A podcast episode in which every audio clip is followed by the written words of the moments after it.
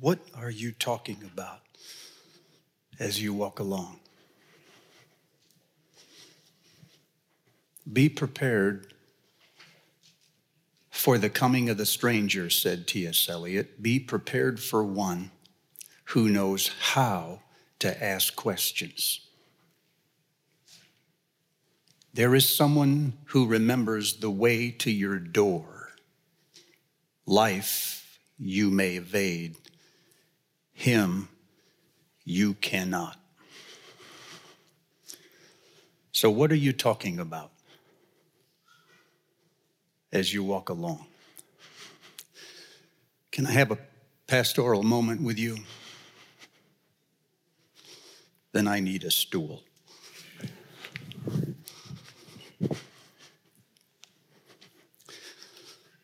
Last January of 2020, we heard rumors of a virus that was coming from overseas.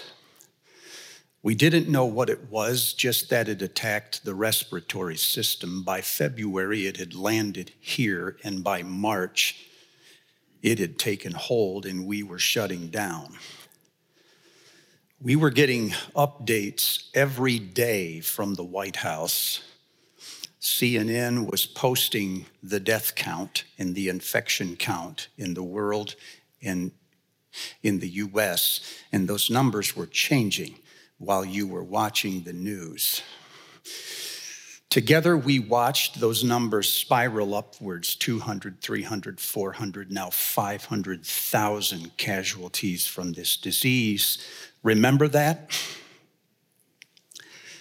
It was all we could talk about. And then in May of last year, a police officer arrested an African American man in Minneapolis by putting his knee on the man's neck for more than nine minutes until the man suffocated to death. And almost immediately, the streets erupted in violence. Not just in Minneapolis, but in New York and Chicago and Detroit and Bakersfield and Los Angeles, literally other parts of the world. Do you remember that? This is where we started to feel the nation divide you could tell about 30 seconds into a conversation with someone which side of the divide they were on. There were some who thought one thing was horrific and the other thing was regrettable. So for some, it was horrific that the police officer killed an African American on what seemed like a simple arrest. It was regrettable that the streets were erupting in violence. And for others, it was horrific that the streets were erupting in violence and regrettable that an African American lost his life. You could tell, as I say, only seconds into the conversation which way this was going to go. Do you remember that? It was all we could talk about. Then in August, uh, we started to get more information on this pandemic. We knew by August that masks uh, could not stop the spread, but they might slow the spread. And so businesses and organizations everywhere encouraged people to wear masks by putting signs on their doors. For some, this was the Christian thing to do. After all, Paul said, Think of others as more important than yourself, so wear a mask. But there were others for whom this felt controlling and manipulative, like these organizations were being taken over by the government and they said, Stand fast in the liberty wherein Christ has set you free. And so we were getting emails here on the same week on both sides. Some people were saying, unless you make people wear a mask, I will not come to your church. And other people were saying, if you make people wear masks, I will not come to your church. And people started choosing churches on the basis of masks. Do you remember that? It was all we could talk about. And then in the fall, when the president's leadership began to unravel, there were shouts of election fraud on one side and calls for another impeachment on the other side. And it started to feel like both sides were the mother in Solomon's day, willing to cut the nation in half before they would surrender it to the other side.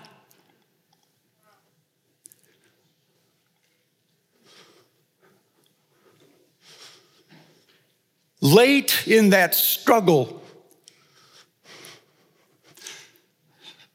a group of people laid siege on the Capitol. And they helped themselves to the legislators' offices. They sat in the chair of the Speaker of the House and carried off a lectern and took selfies. And for some, this was an assault on democracy, and for others, it was only the rent come due of a nation where the powerful elite were separate from their constituents. And nearly every time we gathered or met for coffee or sat in lunchrooms this was the conversation that we were having. Remember that? Now there is talk of a new presidency. And some are talking about a moment in American history that is, in their words, transformational, while others are referring to a crisis at the border can you remember that?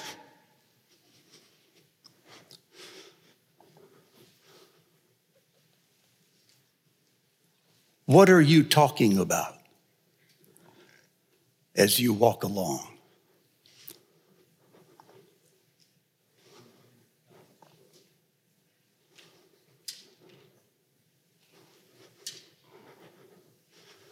Have we lost our narrative?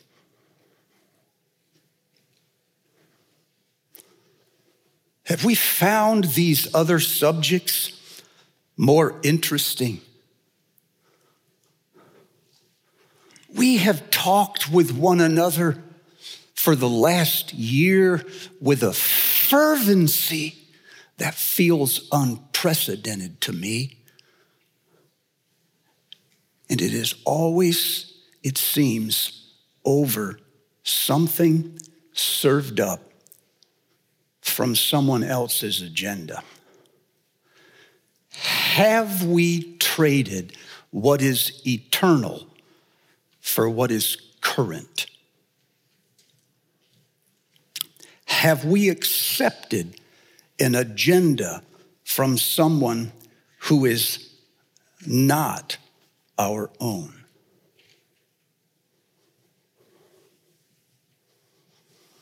It feels to me like we are like the two on the road to Emmaus.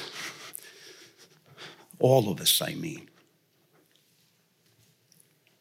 We're in this liminal state in between something that we used to believe in, but it no longer feels true, and something that we were promised that we can't quite believe in. And so we're caught in this state of indecision of What do they call it? Unprecedented. Accelerated change. Pivots. That's become the language of today. That's language of a liminal state. It's a point where you've lost so much, all you can think about is the stuff that you've lost. And when someone speaks promises to you, it's not that you don't believe them, it's that they're so far away, they just don't feel relevant to you. So it feels to me like we are all in this in between state right now as the people of God. We can't have what we had, but we don't know where we're going, and yet we're still going somewhere. And Jesus walks up behind us and he starts a conversation. Can I relay that conversation to you one more time in language that I think is closer to the original language? And it goes something like this What are the two of you? What words are the two of you exchanging with one another as you walk along.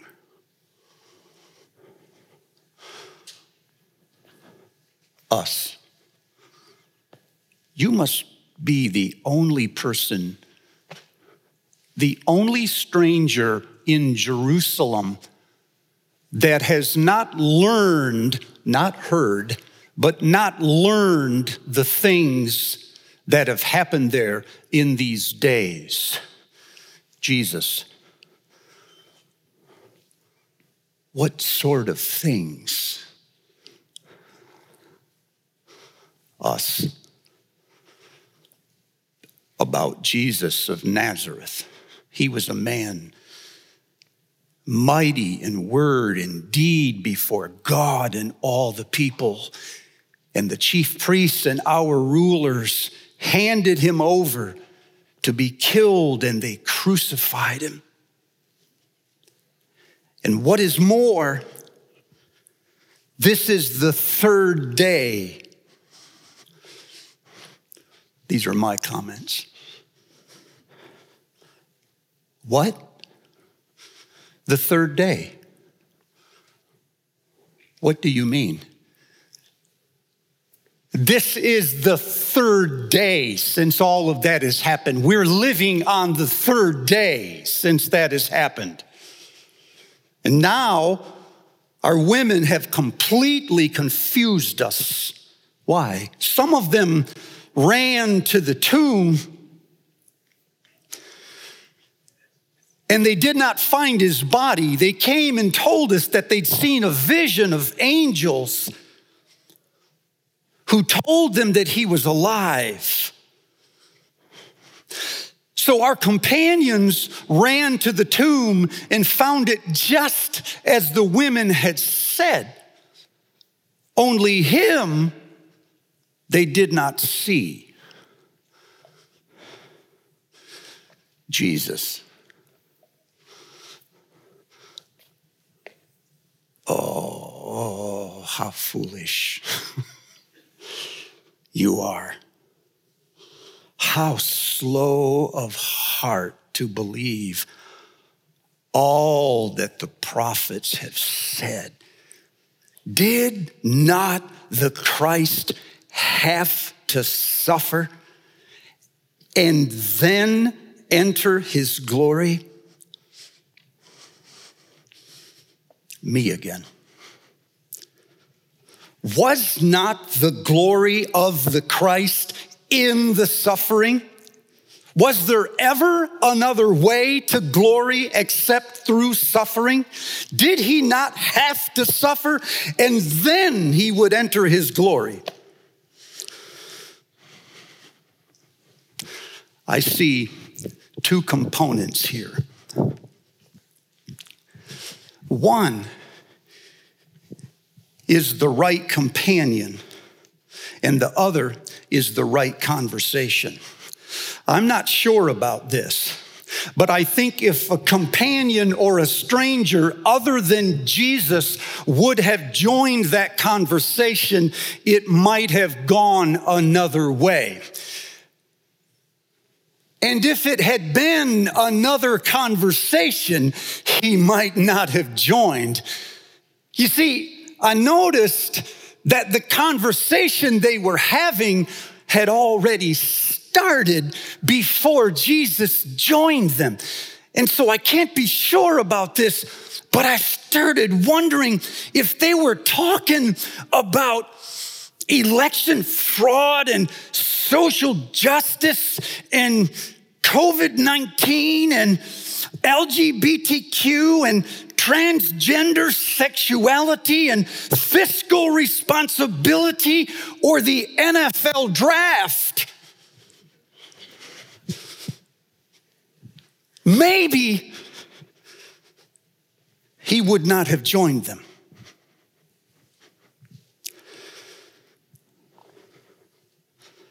So it tells me that in this journey we are on, people, we need better companions and we need better conversations. Better companions are the people who join us along the way. Some of them we invite, others just find us. Some are there for just a short period, Others are there for a season, and still others are there for a lifetime. Some of them are our friends, and some of them are our strangers. But these people, if you could put them all into one room and listen to them talk, the people that God has put around us, not just the ones we prefer, but the ones that He prefers for us. If you could put them all in a room and listen to them, their opinions, oh, they would be different and there would be awkward moments. But you would notice at the end of the day a collective intelligence rise from the people of God. You would notice a third way it would take a while, but you'd begin to discern, like Mary Magdalene did when she couldn't see him and thought he was the gardener. You'd start to discern maybe this is his voice. Maybe I can know him by his voice, not just with my eyes, as his voice rises from the saints and strangers that God has put around me.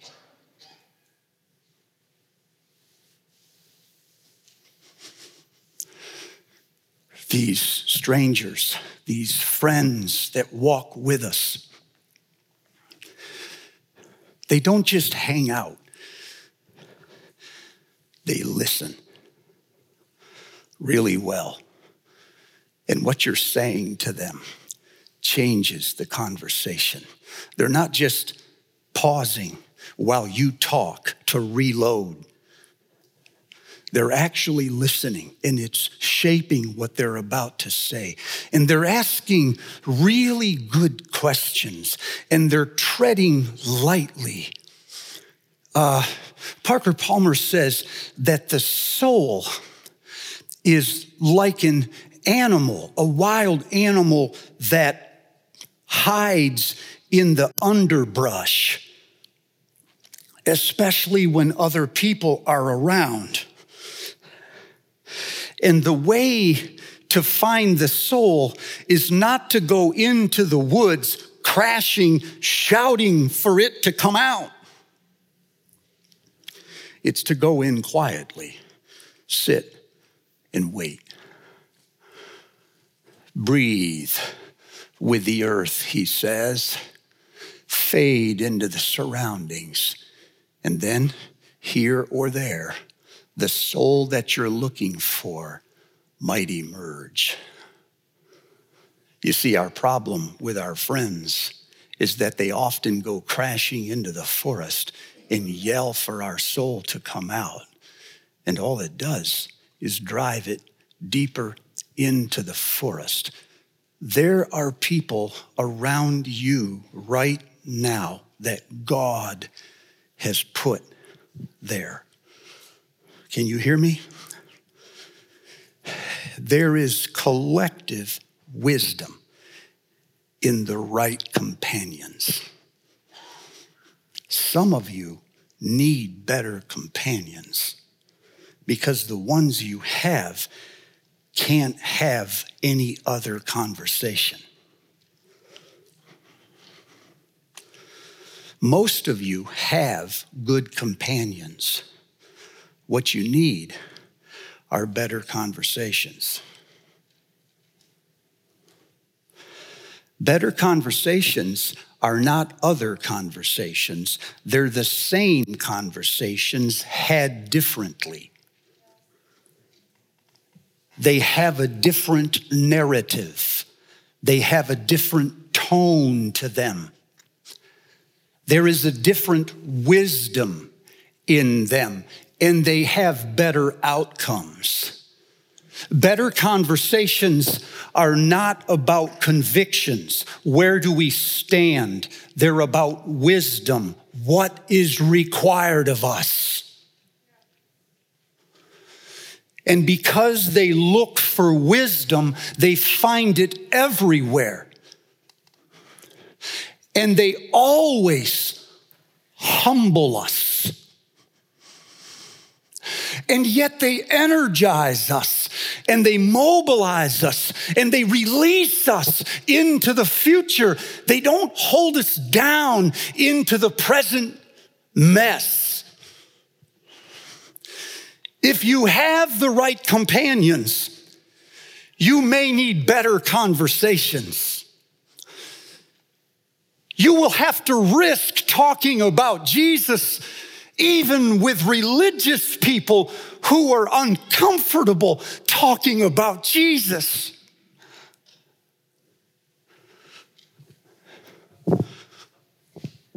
What are these conversations that we're supposed to have? To start with, they are about Jesus of Nazareth. What are these words that you throw back and forth as you walk along? What sort of things about Jesus of Nazareth, they said. Can I tell the church this morning, Jesus of Nazareth is your conversation?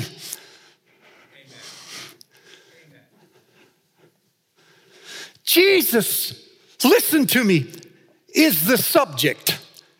Everything else is the complement, it's the predicate. But the noun is Jesus. Somehow, in the last 12 months, we have inverted the noun and the predicate. So it's not like we're never talking Jesus, it's that we're using Jesus to endorse another subject. Oh, and here is what Jesus said about that.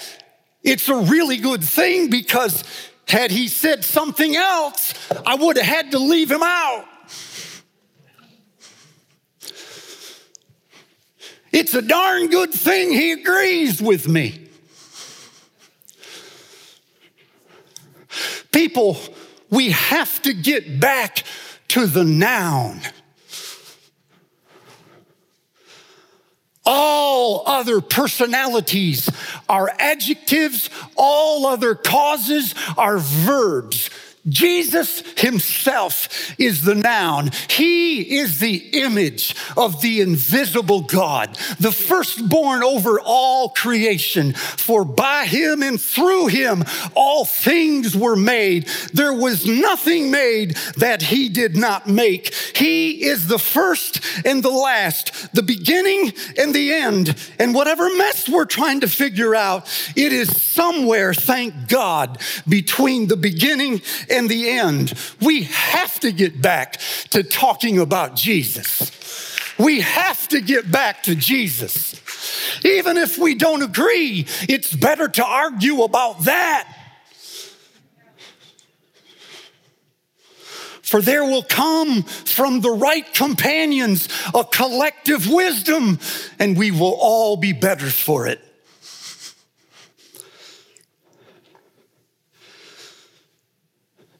You may have the right convictions, but the wrong conversation.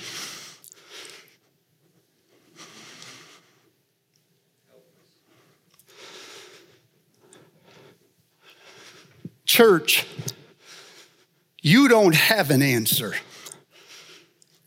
better than Jesus. And I know, I know, I know, because man, believe me, I grew up like some of you are thinking right now. You think that is simplistic. You think if you knew my circumstances, you would know he is not the solution. No, the opposite is actually true. If you knew who he truly was, you would know that is the solution. Everything you hate about the world right now, Jesus is the answer for it. You hate violence, don't you? He himself is our peace. You hate folly and foolishness. Jesus is our wisdom from God. You hate walls that divide humanity. He has torn down the wall and made the two one. You hate the scenes of death that you read in the news, but Christ himself is our life. He is the most comprehensive answer out there when you truly understand the problem. You'll know he's the man.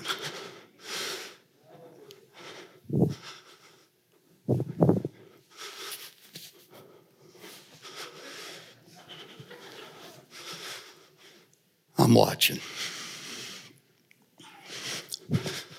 Second, and this is short. The right conversations always have a redemptive edge to them. Oh, they're beautiful. Well, Jesus said to them, Did not the Christ have to suffer? In order to enter his glory?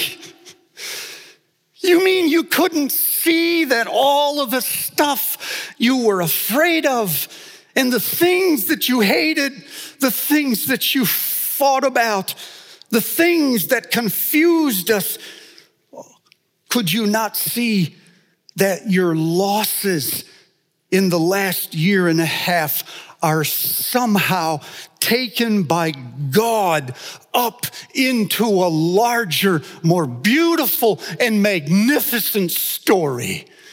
You could not see that.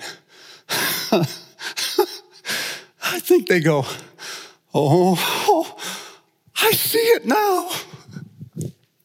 I can see it now. it's there.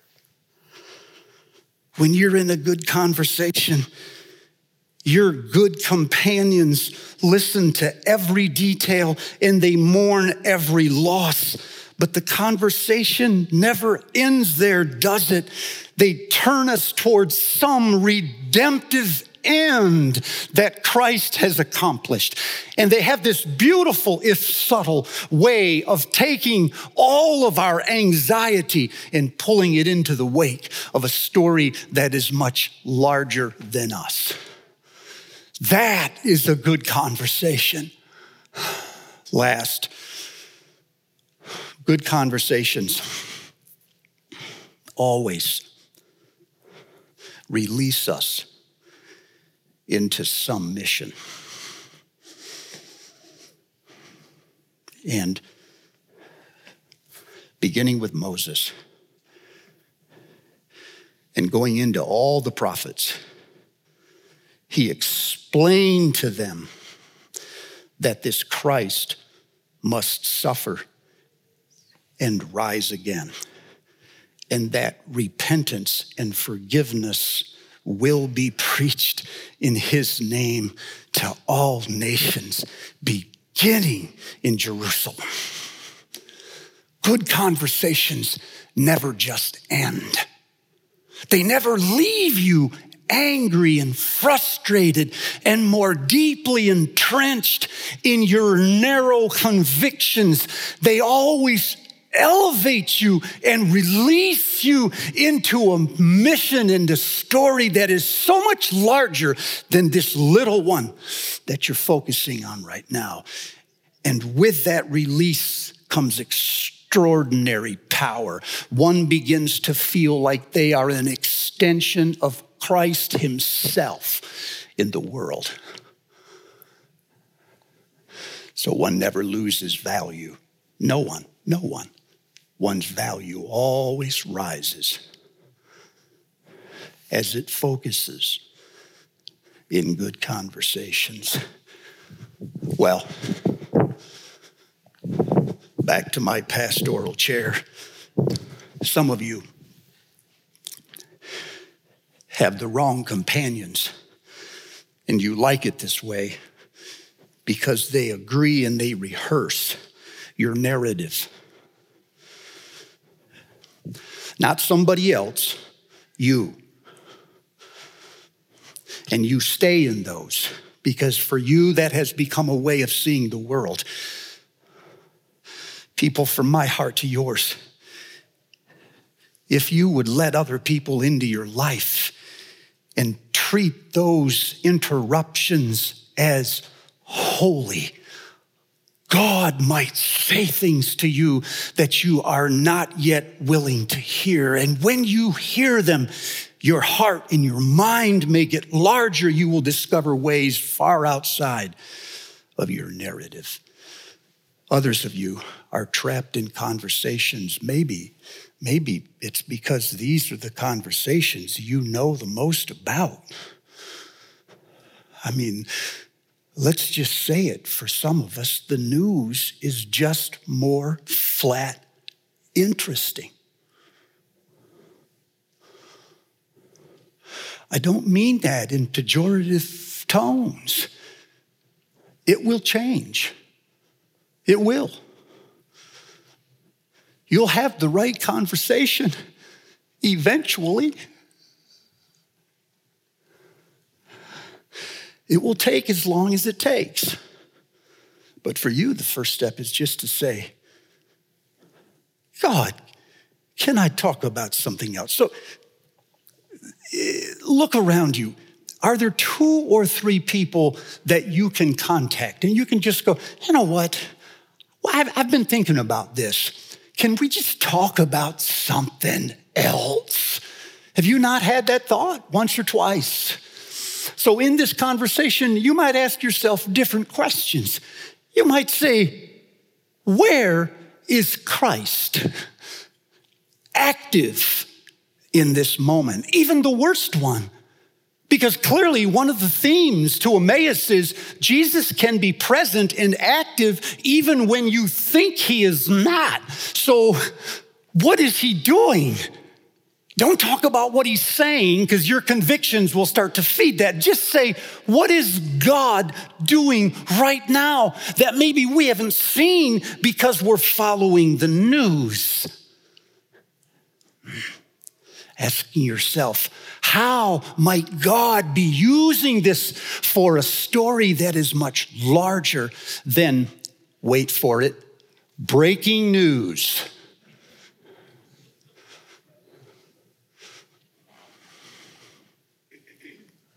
What is God saying to you? Well, I don't know. Take a shot. Just take a shot at it.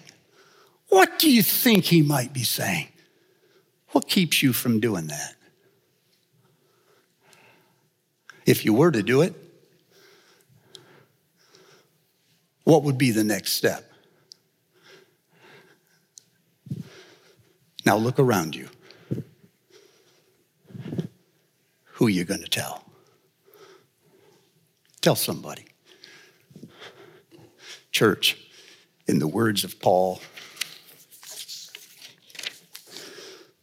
brothers and sisters, we have this treasure this gospel, this mission, but we have it in jars of clay so that it may be clear that this extraordinary power is from God and does not come from us. We are hard pressed on every side, yes, but we are not crushed.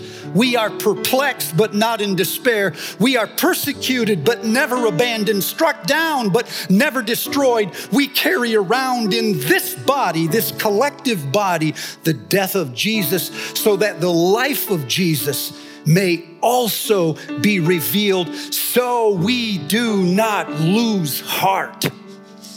Even though our outer nature is wasting away, our inner nature is being renewed, isn't it? Day after day after day. And these light and momentary troubles are achieving for us an eternal weight of glory that far outweighs them all. So we fix our eyes not on what is seen, but on what is